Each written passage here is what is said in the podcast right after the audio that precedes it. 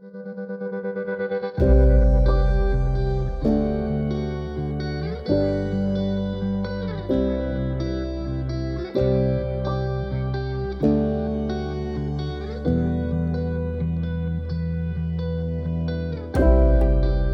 today, uh, there won't be any PowerPoint slides because I didn't prepare any, but just follow along with me. It won't be too hard.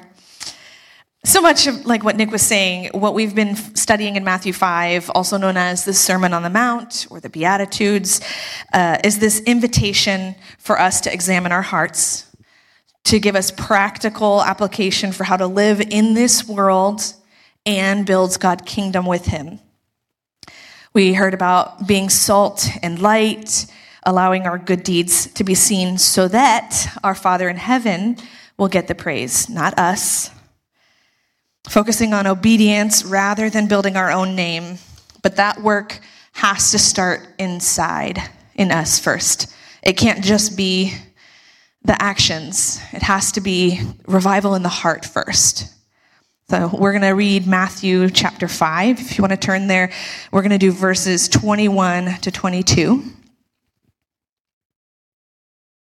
You have heard that it was said to the people long ago, You shall not murder, and anyone who murders will be subject to judgment.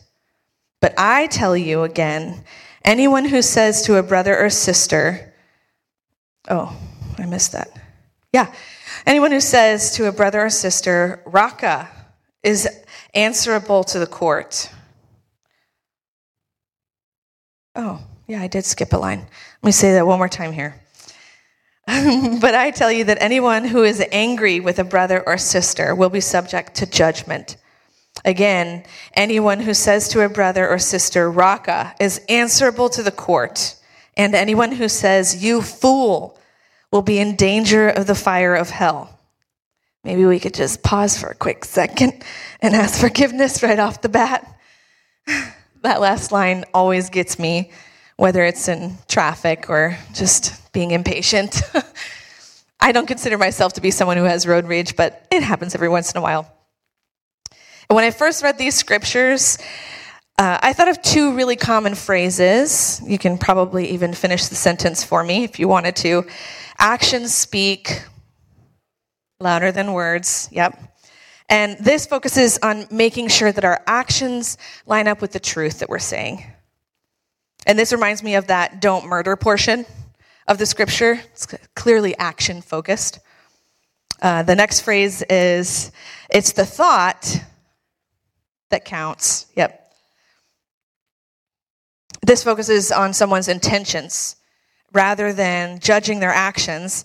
And that reminds me more so of the part where Jesus is talking about anger in your heart, because it starts with our intentions, our motives, our thoughts. I'm going to break down a couple words in this scripture first before I dive too deep, but um, raca. Anybody know what that means? Raca. Yeah, fool, idiot, that's another one. Foolish, empty headed. So then the next word, murder. I, I know most of us understand don't murder, and I'm not actually worried about any of us murdering, so I won't go that direction with the sermon. Um, but then uh, Jesus is talking about anger with a brother or sister, and that it's subject to judgment. The anger he's talking about is seething brooding bitterness against someone. The first example that comes to mind is actually the Pharisees, how they never actually did the dirty work of murdering someone, but then we see so clearly them plotting for so long and so intentionally with such anger to get Jesus killed. Anger, uh, it's not a sin, but when it gets in the way of our ability to love one another, we are off track. And this verse in Matthew explains how this kind of anger is worthy of judgment, just like murder is worthy of judgment. Anger is an emotion, and it's an indicator that something is wrong. Similar to when you're driving your car and that check engine light comes on, something's wrong. We can choose to ignore it and hope for the best, Or we can plug in our code finder and figure out what's the root of the issue. What's the root of the issue that my car is telling me check engine, check engine? Anyone want to guess who our code reader is? Holy Spirit. Good. I don't know who said that. 10 points. um, yeah, so the Holy Spirit helps to us to identify the root issue and guides us back into alignment with Jesus. Holy Spirit knows the darkest parts of us. He's not scared. Don't worry. he is very gentle, actually. He's patient. Holy Spirit is kind. And I am always so humbled when I think about how many times I have made the same mistake over and over, or the same um, sin, committed the same sin over and over, and how patient and gentle He is to guide me back, to highlight that sin and guide me back. There's many times that I've dealt with this, some of these roadblocks in my life, specifically anger. And um, the thought, certainly, I mean, I have a couple examples, but when I was a preteen, I actually struggled really bad with anger. I'm sure preteens all kind of go through that, I guess. But um, in my household, there was five girls. My parents dealt with a lot of emotions, a lot of hormones. I actually would throw things, not usually valuable things, because I would feel super bad if it broke and that I disappointed my parents. But with my sisters, I just, for some reason, had no problem rising to that rising to that fight or whatever came up. Uh, we actually, my family took a course that our church offered. It was called Anger Awareness. And in that class, we really dove deep into what is the root of your anger. And it was one of three things, according to the class hurt, frustration, or fear. And it didn't just stop by saying, identify where your root of anger is coming from it actually took time to, um, I think it was over 12 weeks actually. Um, but over the, that series of the time, we would take uh, whatever hurt, frustration, or fear was the root and then figure out how am I supposed to respond now? Now that I have figured out why, what do I do next? That was one of the most life giving things for my family. We learned to communicate in a totally different way. We weren't as quick to anger, I guess. But the, the biggest piece was that communication. We felt heard and known because it wasn't just, why are you so angry all the time? It's what's, what's hurting? What's, what are you frustrated about? What are you fearful of? The language changed, it shifted once we learned that. It reminds me a lot about how the Holy Spirit guides us through things like this gives us strategies even to navigate when we're feeling something that's overwhelming and we're not sure what to do with it. I have another common phrase for you uh, let the punishment fit the crime, or an eye for an eye. You guys have heard those. I've noticed that it's actually so much easier to say that to someone else's stuff.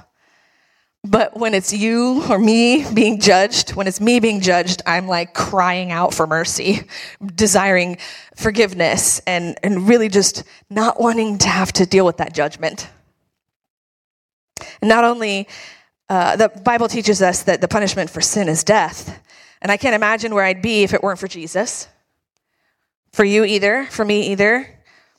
All of that punishment and judgment, when he died on the cross, this is the mercy and forgiveness that we long for, that we shall f- fall short of all the time, but it wouldn't be accessible to us without Jesus. Not only did Jesus do this for us, but He gave us the Holy Spirit to be our guide through this life, through the craziness, navigating things like anger in our hearts. The Holy Spirit helps us examine and does the work of transforming our hearts. We can't do it in our own strength. We weren't made to do it in our own strength. It took me a really long time to get that last part. Can't do it in your own strength. It requires the Holy Spirit, it requires partnership with Jesus. This life requires partnership with Jesus.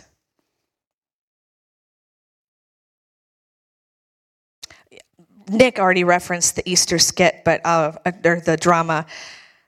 But one of the things, if you were here, if you weren't, you can catch it online just to know what I'm referencing. But um, the world offers so many things, and not all of them are bad, uh, but not all of them are good. This may not even be sin. Some of the things that we illustrated weren't necessarily sin, but we still have to submit to the Holy Spirit, to examine our hearts, to soften our hearts, to remain tender before the Holy Spirit. He, he highlights what we need to work on, what we need to surrender to Him, just like we were saying for prayer. When we do that, we come back into alignment with Him. We come into alignment with God's intentions for us so that we can partner with Him in building His kingdom. That's the, the end goal relationship with Jesus, partnering with Him so that we can release His kingdom here while we're here for this very short blink of an eye. We want to make sure that we are clean and pure, our hands, our hearts, our thoughts, so that He can use us to shine bright before the world, so we can give honor to the Lord.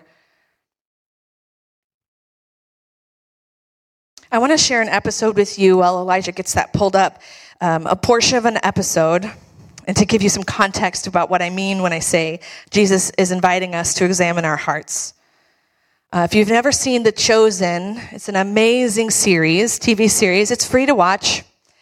Um, but it's a series that depicts the life of Jesus, kind of travels along with him and the disciples, um, does really good about lining up really closely with scripture too. But something about seeing it acted out, uh, oh, they do such an amazing job. And I want to show you a short clip from this one about the Samaritan woman when Jesus met her at the well. So I'll let you let you guys watch that. Besides, what do you need from me if you have your own supply of living water? Long story. But Jewish water is better than Samaritan water. Hmm? That's not what I said. Are you a better man than our ancestor Jacob, who dug this well? Your water is better than his? I know Jacob. And everyone who drinks this water will thirst again. But whoever drinks the water that I give him will never be thirsty again. Wouldn't that be nice? The water I give will become in a person a spring of water welling up to eternal life. Really? Yes, really. Prove it. First, go and call your husband and come back. I will show you both. I don't have a husband. You are right. You've had five husbands. And the man you're living with now is not your husband. Oh, I see. You're a prophet. You're here to preach at me. No. Usually, the one good thing about coming here alone is I can escape being condemned. I'm not here to condemn you. I've made mistakes. Too many. But it's men like you who have made it impossible for me to do anything about it. How? Our ancestors worshipped on this mountain. But you Jews insist Jerusalem is the only place for true worship. They say that because the temple is there. Exactly where we're not allowed. I'm here to break those barriers. And the time is coming when neither on this mountain nor in Jerusalem will you worship the Father. So, where am I supposed to go when I need God? I've never received anything from God, but I couldn't thank Him even if I did. Anywhere. God is spirit. And the time is coming and is now here that it won't matter where you worship, but only that you do it in spirit and truth. Heart and mind, that, that is the kind of worshiper he's looking for. It won't matter where you're from or what you've done.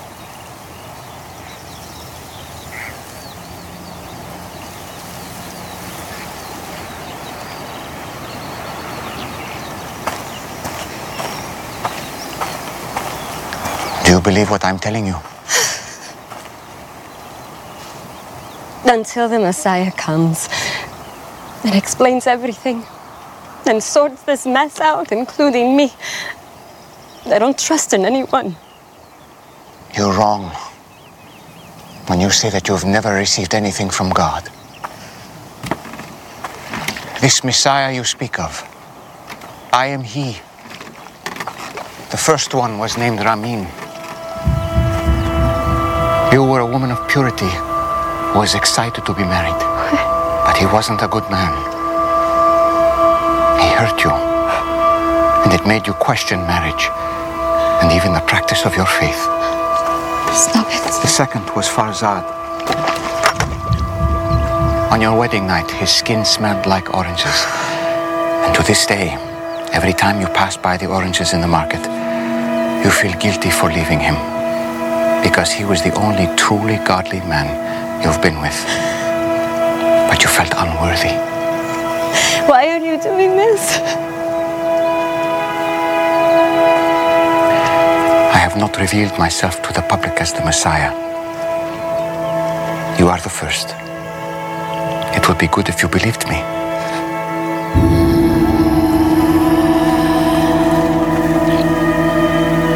Picked the wrong person. I came to Samaria just to meet you. Do you think it's an accident that I'm I'm here in the middle of the day? I am rejected by others. I know. But not by the Messiah.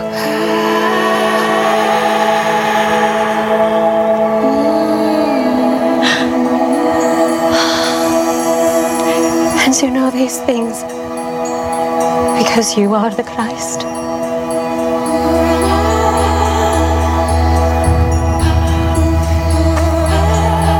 I'm going to tell everyone. I was counting on it. Spirit and truth.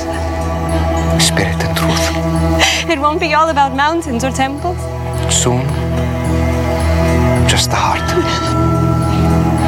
You promise. I promise. Told me everything I've done. Oh, he must be the Christ.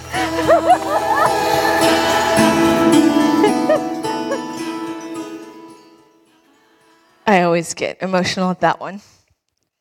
So good. His character displayed, Jesus' character displayed, the kindness, the gentleness. She really struggled with anger in her heart. Did you feel it? Did you see that? Whether it was her choices or just the, the hand she was dealt, the way he ministered to that place in her heart was so gentle and so kind. Jesus sought her out. He seeks you out. He seeks every one of us out. Doesn't matter if we're up on the pulpit singing and leading worship, on the side of the road begging for our next meal. He seeks us out.